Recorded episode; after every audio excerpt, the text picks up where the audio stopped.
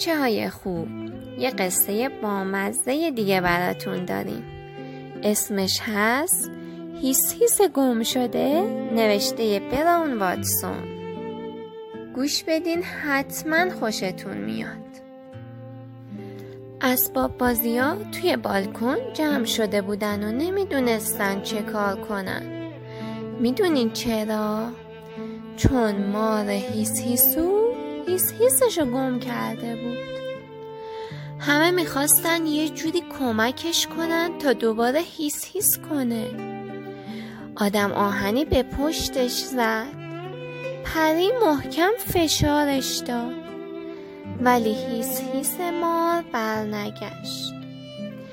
هیس هیسو با ناراحتی این طرف و اون طرف می‌رفت که ناگهان صدای بام بام به پاهای بزرگی و شنید.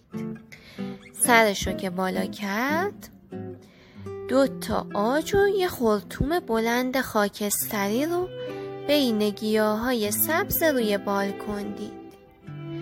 هیس هیسو با تعجب گفت داده من کجام؟ نکنه توی جنگلم. صدایی گفت من فیلی هستم که صدای شیپوری ما گم کردم. چنین فیلی چطور می‌تونه تو جنگل بمونه؟ هیس هیسو فکری کرد و گفت صدای شیپوری؟ این دیگه چه صداییه؟ بعدم رفت و یه سود پیدا کرد و توش فوت کرد. گفت اینطوری بود؟ آقا فیله خندید و گفت نه صدای شیپوری من اینطوری نبود. هیس هیسو رفت و توی لوله آب پاشی که گوشه بالکن بود فوت کرد. آب توی آب پاش قلقل صدا کرد.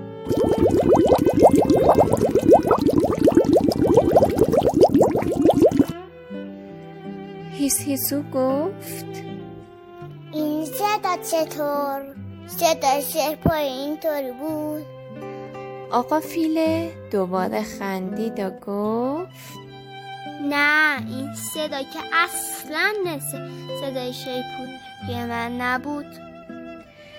هیس هیسو گفت فهمیدم چجوری بود. این دفعه رفت و بادکنکی رو برداشت.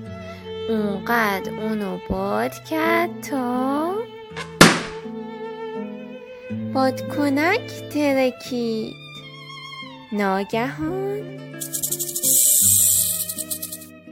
مار هیس هیسو شروع کرد به هیس هیس کردن.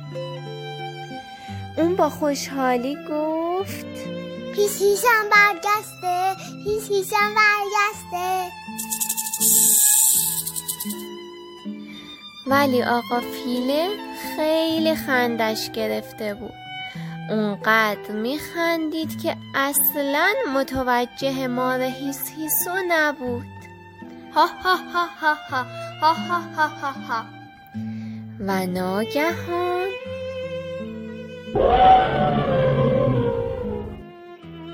هیس هیسو با صدای بلندی گفت آقا فیله. صدا شیپور یه تو هم برگشته آقا فیله شیپوری کشید و گفت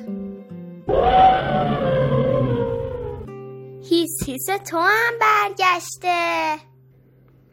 حالا دیگه هم هیس هیس مار برگشته بود و هم صدای شیپوری فیل. هر دو اونقدر خوشحال شده بودن که زدن زیر خنده.